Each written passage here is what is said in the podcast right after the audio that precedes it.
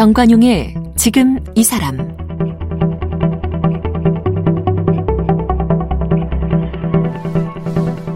여러분 안녕하십니까 정관용입니다. 이 코로나 시대를 보내면서 자녀 양육 또 돌봄 때문에 스트레스가 엄청나다 이런 여성들이 상당합니다. 유엔 여성기구에 따르면 뭐 코로나 이전에도 여성이 평균적으로 남성보다 3배 많은 시간을 가사노동에 쏟고 있는데 코로나 영향으로 이 가사노동의 강도가 그 이전보다 두 배 이상 늘었다 이렇게 밝히고 있어요. 그래서 일각에서는 코로나19 팬데믹 1년 만에 여성 인권이 25년 후퇴했다. 이런 얘기도 나오고 있네요. 뭐 우리 상황도 마찬가지겠죠. 자, 집안에서 주부의 그 가사 노동의 가치 여러분은 어떻게 생각하시나요? 자, 오늘은 이 당신이 집에서 논다는 거짓말 이런 제목의 책을 펴내신 소설가죠. 정아은 작가와 이야기를 나눠보겠습니다. 정아은 작가는 세종대학교 영어영문학과를 졸업했습니다. 2013년 모던 하트로 제18회 한결의 문학상을 수상하며 데뷔했습니다. 다양한 분야에서 일해왔지만 제1의 정체성은 언제나 엄마였습니다. 엄마들이 얼마나 힘든지 드러내고자 지난해 당신이 집에서 논다는 거짓말을 출간했습니다. 지은 책으로는 장편소설 잠실동 사람들, 맨얼굴의 사랑 등이 있습니다.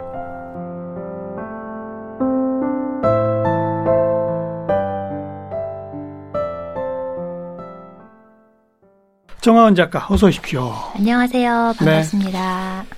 당신이 집에서 논다는 거짓말? 네. 거짓말이에요? 거짓말이라는 걸 밝히는 책이죠. 네. 노는 게 아니죠. 그렇죠. 일을 하는 거죠. 그렇죠. 근데 집에서 논다는 말 되게 흔하게 많이 하잖아요. 음. 스스로도 그렇게 말하고. 네. 그 말이 어떻게 해서 나오게 됐는지, 왜 우리는 그런 개념을 당연하게 받아들이고 있는지를 추적해서 네, 음. 쓴 책입니다. 정하은 작가도 한때 회사 생활을 했죠? 네. 몇 년 정도 회사 생활 하셨어요? 한 10년 조금 넘게 했던 것 같아요. 음, 네. 뭐 제가 프로필 이런 걸 보니까 네. 뭐 번역, 통역 뭐 이런 것도 하시고 헤드헌터 역할도 하시고 네. 이른바 전문 직종에 그죠? 음, 네, 약간 특별할 수도 있는. 근데 좀 여러 가지 일을 했던 것 같아요. 어, 예. 그러다가 회사를 그만둔 게 언제예요, 그러면? 회사를 그만둔 게 제가 큰 아이가 다섯 살이고 음. 작은 아이를 임신한 상태였을 때 그만뒀습니다. 그게 언제 지금으로 몇 년 전입니까? 지금으로부터 10, 큰 아이가 다섯 살 때였으니까 10년 전쯤. 10년 전쯤. 예, 예, 음. 네. 왜 그만두셨어요? 되게 회사를 여성이 그만둘 때 여러 가지 복합적인 이유가 있는데요. 일단 큰 아이가 다섯 살이 될 때까지 엄마가 된 상태에서 회사를 다녔는데 되게 여러 가지 메시지를 받게 되잖아요. 엄마가 되기 전에는 받지 않았던 메시지니까 예를 들면 제가 회식에 가거나 늦게까지 남아서 야근을 하게 되면 사람들이 너무 놀라워하면서 물어보는 거예요. 음. 어머, 이 시간까지 있어도 괜찮아? 애는 어떻게? 음. 이렇게 물어보는 거예요. 그러면 저는 그 전까지는 일에 대해서 그냥 생각하고 있었다가도 갑자기 굉장한 죄책감을 느끼면서 아, 음. 내가 있어야 할 여기는 자리는 여기가 아닌데 이런 생각을 하면서 이제 그렇다고 그 자리를 뜰 수도 없어요, 사실은. 근데 남성 직원들이 회식하거나 야근하면 그런 거 안 물어보죠. 그렇죠. 네. 여성한테만 그렇게 물어보죠. 네, 네. 어. 그래서 다른 여러 가지 이유도 있었지만 정신적으로 그런 압박감이 컸던 것 같아요. 그러니까 음. 내가 있어야 할 자리가 여기가 아닌데 왜 여기서 이러고 있느냐. 이런 생각을 많이 하게끔 분위기가 간접적으로 많이 들어왔던 것 같아요. 네, 네. 네. 그걸 견뎌내기가 어려울 정도였어요? 그러니까 그 이유 하나만 가지고 그만두진 않지만 그 압박감을 계속 품고 있다가 다른 여러 가지 이유와 만났을 때 그 압박감이 확 내리누르면 그만둘 수밖에 없게 되는 상황. 음. 그리고 이제 아이가 둘이 되면 음. 현실적으로 둘을 남한테 맡기면서 다니기가 굉장히 어렵거든요. 네, 그러니까 네. 그런 게 많이 섞였죠. 근데 네. 정신적인 네. 압박감이 제일 컸던 것 같아요. 음. 딱 그만두고 나니까 어떻던가요? 처음에는 되게 후련했어요. 음. 왜냐하면 그런 내가 갖고 있던 나는 나쁜 엄마라는 그런 죄책감 이런 데서 벗어나는 것 같았고 좋았는데 이게 얼마 지나지 않으니까 처음 제가 살림을 처음부터 끝까지 다 맡았던 때였기 때문에 되게 서툴고 할 줄 모르는 것도 많았는데 그런 걸 배우느라 되게 적응해가는 과정이고 힘들었는데 예. 사람들이 저한테 어느 날 그러는 거예요. 야, 너 요즘 회사 두고 집에서 놀잖아. 음. 이러는 거예요. 그냥 일상적 표현이 그렇죠. 네네. 너 회사 근데- 그만두고 집에서 논다며 이렇게 되죠. 네, 네. 어. 근데 그 말을 들었는데 그게 저한테 날아오는 경우는 처음이었거든요. 그 전까지는 계속 회사에 다니고 있었으니까. 음. 그러니까 저도 누군가한테 했었고 되게 당연하게 여겼던 말이 막상 저한테 다가오니까 굉장히 불쾌하고 충격적인데 할 말이 없더라고요. 어. 네.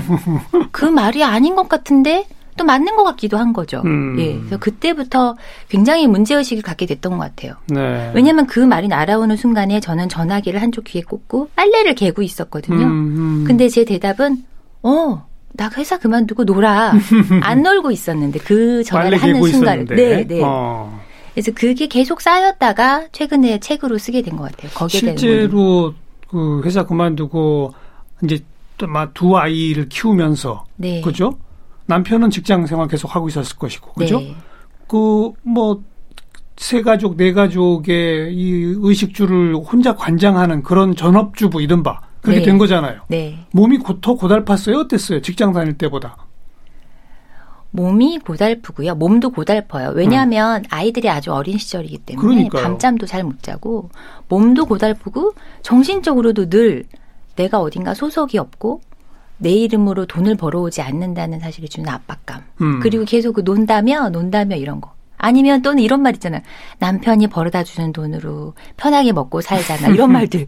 예, 그게 굉장히 스트레스를 주더라고요. 예. 네, 네. 그 남편은 좀 이렇게 가사노동 분담을 이 평균적인 남성에 비해서 많이 하던 편이었어요. 안 하던 굉장히 많이 하는 편이었고 지금도 그런 편이에요. 편. 음. 네. 그런데도 그런데도 통념에서 자유로울 수 없는 부분들이 있는 거죠. 그러니까 그 아이의 육아와 살림의 주관자는 나여야 한다는, 그러니까 부인이어야 한다는 그 통념이 아주 자유로울 수는 없는 거죠. 사회가 갖고 있는 통념이 그대로 개인들한테도 오기 때문에. 네, 네. 네.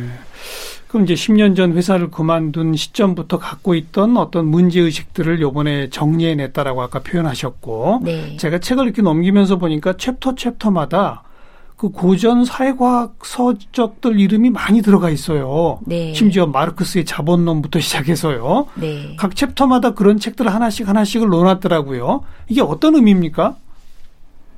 그 책이 어, 유한계급론이나 자본론이나 아니면 돈의 철학 같은 책들에 대해서 어, 해제라거나 음. 그 책이 어떤 의미를 갖고 있는지에 대해 쓰인 책은 굉장히 많아요. 예. 그런데 저는 원래 이 책을 쓰기 위해서 그 책을 읽진 않았었어요. 음. 다른 목적으로 다 각각 봤었는데 읽다 보니까 저는 다른 면이 눈에 들어오는 거죠. 네. 예를 들어 마르크스의 자본론이면 같이 모여서 읽고 토론했던 사람들은 자본주의의 냉혹함과 회사의 그 어떤 잔인함 이런 거에 대해서 막 비판을 하는 시간이 있었는데 저는 그 와중에도 회사를 다니는데 난 되게 좋았는데 이런 생각이 들더라고요. 예, 예. 그래서 처음에는 그게 뭔지 몰랐는데 곰곰이 생각해 보니까 아 이게 내가 여성이기 때문이구나. 음, 그러니까 저는 여성이고 제가 노력한 대가를 돈으로 받지 않는 일을 하고 가사 노동을 하고 있기 때문에 회사에 다니면서 노력한 대가를 돈으로 받아오는 것을 선망하는 마음이 강했던 거예요. 예, 네. 예. 그게 나의 보호막으로 작동한다고 느끼기도 했었고. 음, 그래서 그런 여러 고전들이 나의 여성인 나의 시선으로 봤을 때 기존에 있었던 해석하고는 다른 그런 것들이 보이기 시작하고 아 이런 것들을 엮어서 써봐야겠구나라는 생각이 들더라고요. 왜냐하면 아무도 그렇게 해석해주지 예. 않았었기 때문에. 그럼 그런 그 뭐 유한계급론, 자본론, 돈의 철학 이런 책들도 남성 중심적 사고에 뿌리 박혀 있더라 이거예요. 그렇죠. 크게 보면 그렇게 얘기할 수 있고요. 어. 그거에 대한 해제를 내놓는 사람, 쓴 사람도 그랬고, 해제를 내놓는 사람들도 네. 그랬고, 기본적으로 가사노동이라는 부분에 대해서 아무도 조명하지 않았기 때문에, 음, 가사노동이 무엇을 떠받들고 있는지를에 대해서 모두 다 볼 수가 없었던 거죠. 네. 그리고 그 이유는 가사노동을 안 해봤던 사람들이기 때문이라고 저는 생각해요. 네. 아, 음. 가사노동을 안 해본 주로 남성들이 저술한 책들이고 그렇죠. 네. 자본주의의 어떤 구조를 밝히는데 네. 노동 가치 뭐 이런 거에 대한 이야기들을 많이 하지만 네. 그 중에 정작 가사 노동은 노동으로 인정을 안 하더라. 그렇죠. 네. 어. 그러니까 밖에 나가서 일을 해서 임금이라는 돈으로 환산받는 일을 하는 사람만을 노동자로 설정하는 거예요. 대부분의 경제학에서. 그렇죠. 그리고 마르크스의 자본론에도 노동자하고 자본가만 나와요. 맞아요. 그래서 세상이 마치 이렇게 두 부류의 사람들만 있는 것처럼 나오는데 예. 사실 세상을 보면 이 노동자를 재생산해주는 가사 노동자가 있거든요. 음. 그러니까 사실은 세상은 자본주의로 이루어진 이 세상은 세 개의 축이 있었던 거죠. 자본가와 노동자, 노동자를 재생산하는 재생산자. 근데 이 재생산자에 대한 시선이 완전히 빠져 있는 거죠. 기존의 경제학에는. 네. 네. 단 한 권도 없었어요. 가사 노동을 경제적 가치로 인정해주는 식의 사회과학 서적이. 음, 기존의 그 정전이라고 불리는 데는 대부분 그렇고요. 음. 자본론에는 가사노동에는 노동으로 아예 안 나옵니다. 음. 각 주에 딱 한 번 노동자의 재생산에 대한 각 주가 딱 한 줄 나오긴 하는데 거기도 가사노동이라고 실제로 나오지는 않아요. 음. 그런데 이제 마리아 미즈라거나 낸시 폴브레 같은 대한 경제학자, 여성주의 경제학자들이 이제 이 분야를 개척해서 쓰고 있죠. 그건 최근이죠, 그러니까. 네, 네, 네. 어. 근데 우리가 이른바 고전이라고 알고 있는 경제학서에서는 어떤 책도 가사노동을 다루지 않습니다. 음. 한 푼의 값어치가 없는 일이라고 생각하는 거죠. 음, 말씀하신 대로 그러면 노동자가 됐건 자본가가 됐건 그들의 재생산을 담당하는 가사 노동의 경제적 가치를 인정하는 시각으로 출발한다면 네. 기존의 모든 교과서는 바뀌어야 되네요. 그렇죠. 네. 이게 제가 그런 고전을 읽을 때 굉장히 이질감을 느꼈던 이유이기도 하더라고요. 음. 왜냐하면 그런 고전뿐만 아니라 자기개발서 같은 것들도 대부분 자기개발서. 이런 식이잖아요. 한 사람의 일생을 묘사할 때 10대에 공부하고 20대에 대학을 졸업해서 30대에 사회에 나가고 40대에 사회에서 위치를 차지하고 50대, 60대에 이제 추세에서 거둬들인다. 음. 이제 거기에 대한 담론이 펼쳐지잖아요. 그런데 대부분의 여성들의 삶은 그렇지가 않거든요. 30대 되면 애를 낳고 집에 가는 여성들이 훨씬 더 많거든요. 예, 예. 그러니까 이 사회를 이루고 있는 모든 주요 담론들이 사실은 남성을 기본값으로 하고 있다는 것을 알게 되면 음. 그때부터 제가 이런 책들을 읽으면서 공감할 수 없었던 부분이 뭔지에 대한 비밀이 예, 밝혀지더라고요. 네. 근데 최근에는 뭐 다른 나라도 그렇고 우리나라도 그렇고 가사 노동의 경제적 가치 그걸 뭐 연간 뭐 얼마 뭐 이런 식으로 돈으로까지 해서 발표되고 그러지 않았었어요? 네, 네. 발표는 되고 있지만, 예. 그러니까 제 생각엔 이게 초창기 작업인 것 같아요. 음. 하지만 GDP 안에는 여성이 가족을 위해서 하는 가사 노동은 전혀 가치로 산정이 되지 않고요. 만약에 이 여성이 옆집 아이를 돌봐주고 돈을 받잖아요. 그럼 이 사람은 노동자가 되는 거예요. 그러네요. 네. 아니면 어린이집 가서 보육교사를 활동을 해도 노동자가 되는 거예요. 논다는 그럼- 소리를 안 듣는데 그러네요. 자기 아이를 돌면 노는 거죠. 아니 네. 하다못해 옆집 아이를 돌보는 것뿐 아니라 네. 이웃집에 가서 음식을 해주고 대가를 받아도 그렇죠. 그것도 노동자죠. 네, 네. 어. 그러니까 우리가 대문을 열고 나가면 모든 활동을 다 돈을 주고 해야 되는 시대에 살면서 내가 한 노동에 대한 대가를 돈으로 돌려받지 못하는 그런 상태로 살아가기 때문에 사회적 위치도 굉장히 낮게 나오는 거죠. 네. 발언권도 없고. 네, 네.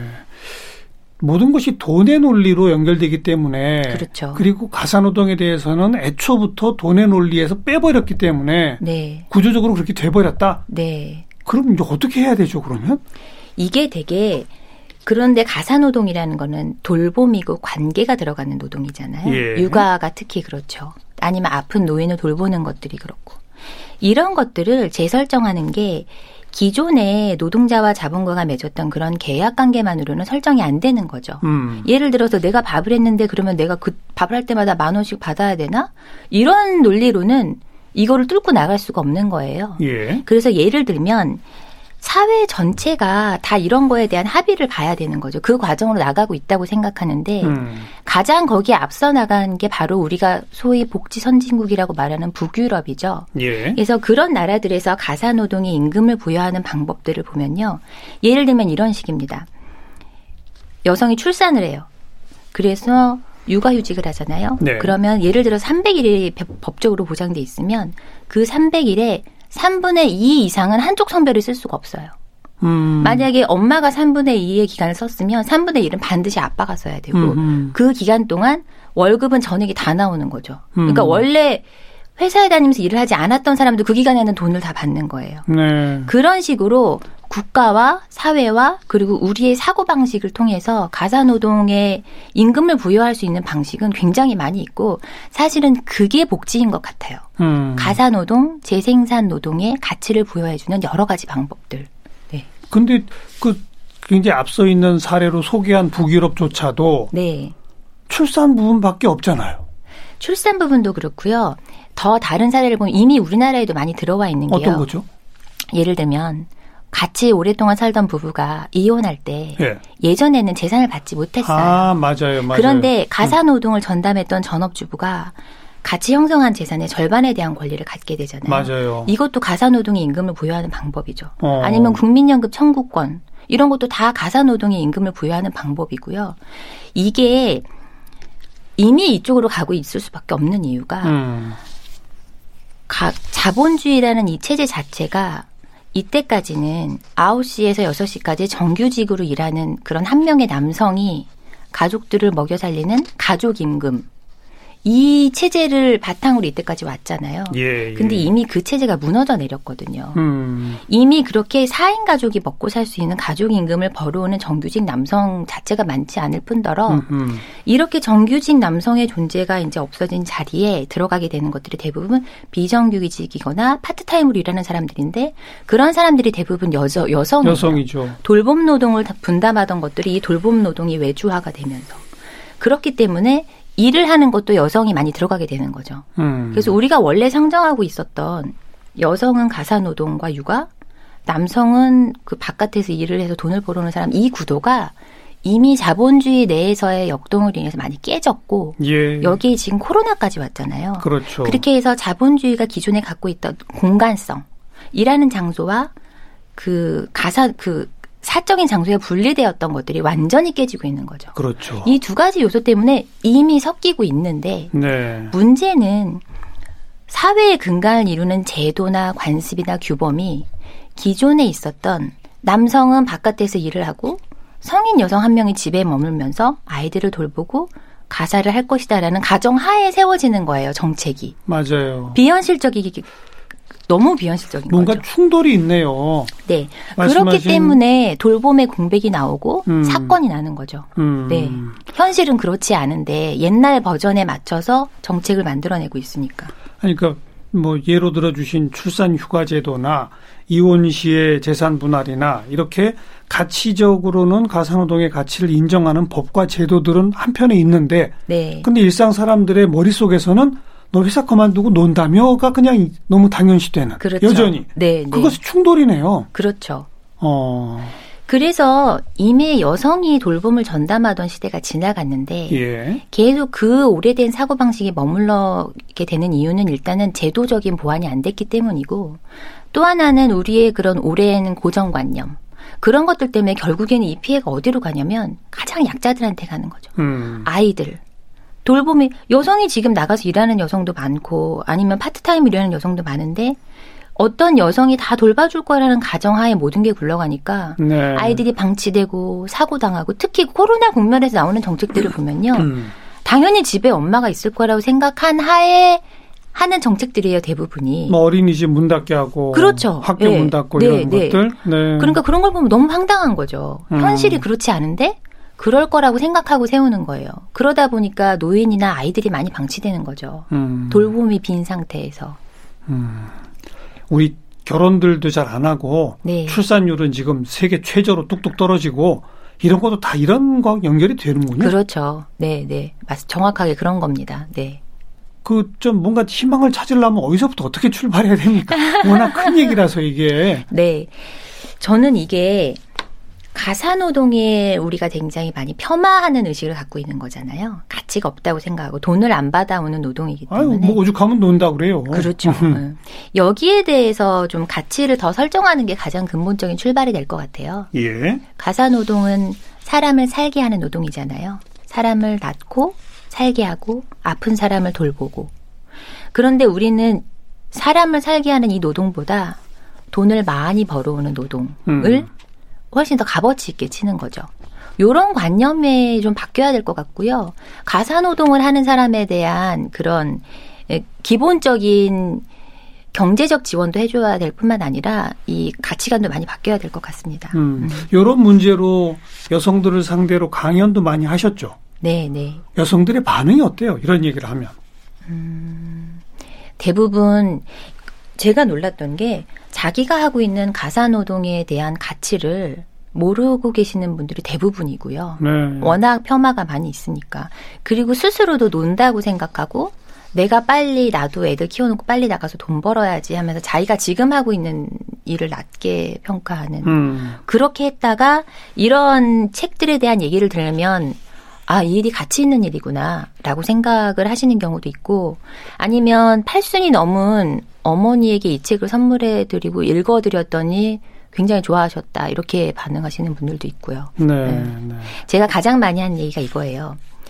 회사에 가서 고액 연봉을 받아오는 일들을 자세히 살펴보면 대부분 안 필요한 물건을 사게 하려고 애쓰는 그런 일들이 많잖아요. 안 필요한 물건을 예. 사게 하도록 애쓰는 노동. 예를 네. 들면 어떤? 예를 들면 대부분의 소비 제품을 파는 일들이 많이 그렇죠. 물론 모든 일이 그렇진 않지만 예를 들면 텔레비전을 파는 일.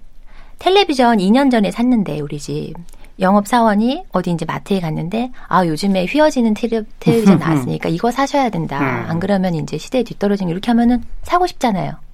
이렇게 사실은 꼭 필요한 물건이 아닌데 사게끔 만드는데 일조하는 일들이 많고요. 네. 자본주의 사회에서 월급 받으면서 하는 일들은 그리고 이렇게 한 일의 결과물은 물론 그렇지 않은 경우도 있지만 대부분의 경우에 주인 이 회사의 주인의 호주머니를 불리거나 그렇죠. 몇몇 주주의 호주머니를 불리는 일인 거죠. 예. 네.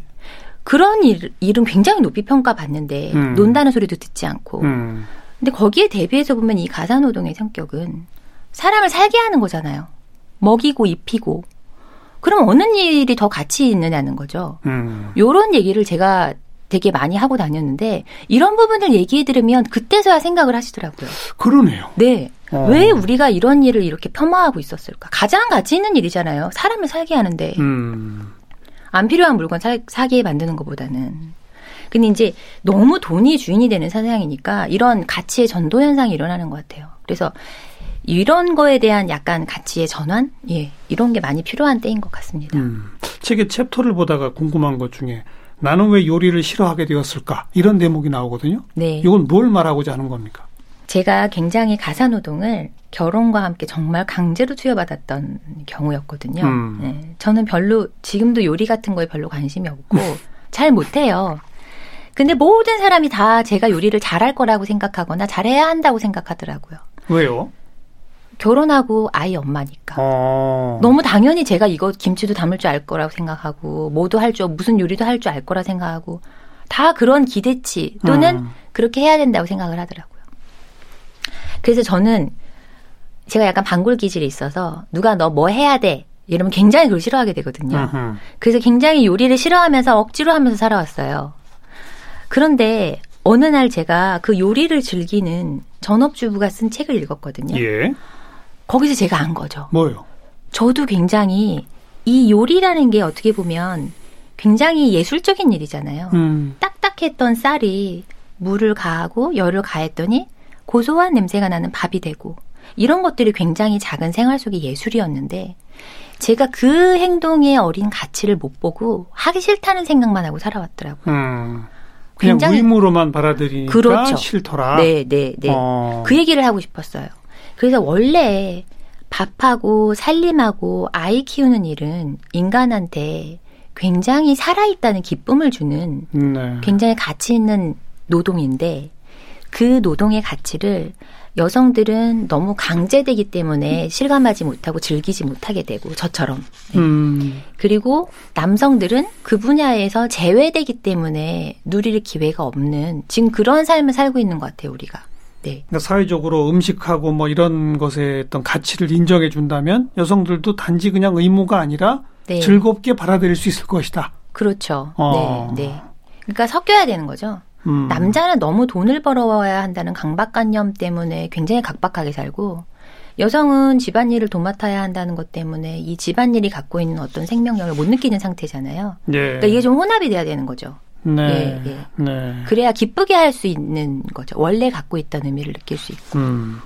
또 중간에 보면 아이 셋을 길러낸 전업주부는 왜 연금을 받지 못하는가?